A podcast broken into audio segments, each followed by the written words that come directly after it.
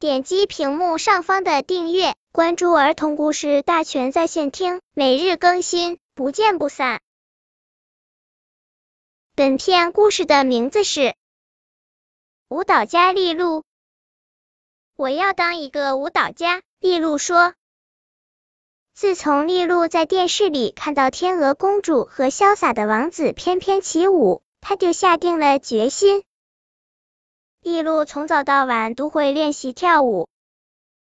这天晚上，妈妈给了她一个惊喜。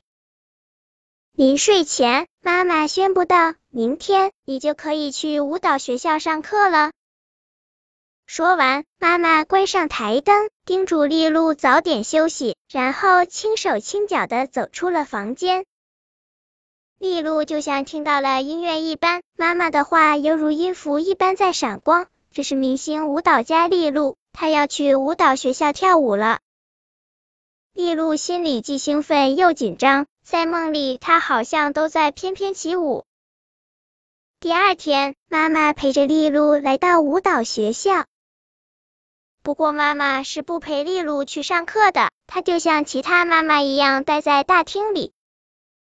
丽露一个人站在舞蹈室门口，小心脏砰砰砰直跳。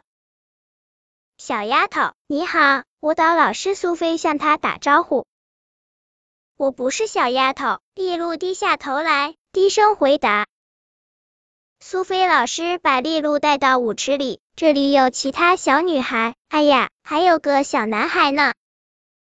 现在，丽露站在小男孩和一个大一点的女孩中间。丽露觉得自己好小啊。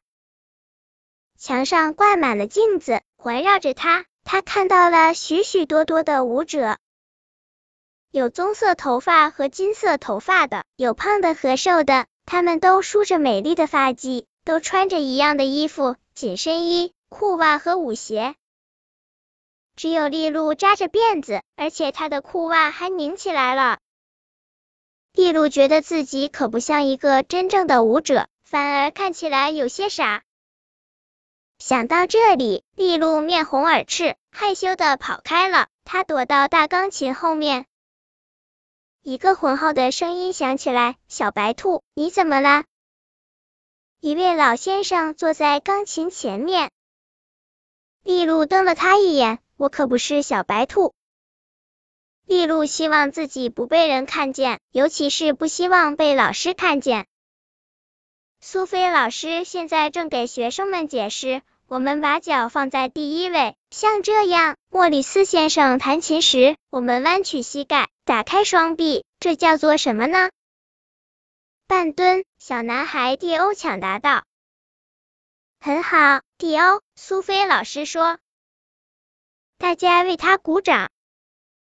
接着，钢琴老师莫里斯先生开始弹奏一首欢快的曲子，学生们朝着各个方向跳起来。当莫里斯先生弹到咚咚时，他们所有人都跳起来，就像一群小马一样。丽露缩在大钢琴后面，她不知道该怎么跳。当学生们跳完一支舞，莫里斯先生又开始弹奏另一首曲子。啊，这首曲子多美妙啊！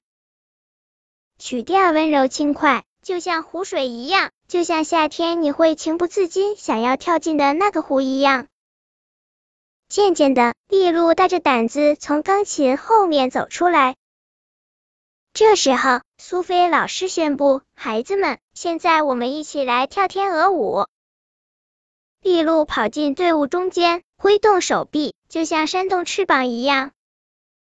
小丫头，不行；小白兔，不行；小马，我可不想做。可是天鹅，我愿意。丽露在心中默默念叨。苏菲老师望着他，莫里斯先生也朝着他微笑。丽露忘记了其他人，忘记了害怕与紧张，她是多么渴望当一位舞蹈家啊！跟随着钢琴曲起舞，她觉得自己就要飞起来了。忽然，在镜子里，他看到了一位美丽的天鹅公主。啊，是他自己！本篇故事就到这里。喜欢我的朋友可以点击屏幕上方的订阅，每日更新，不见不散。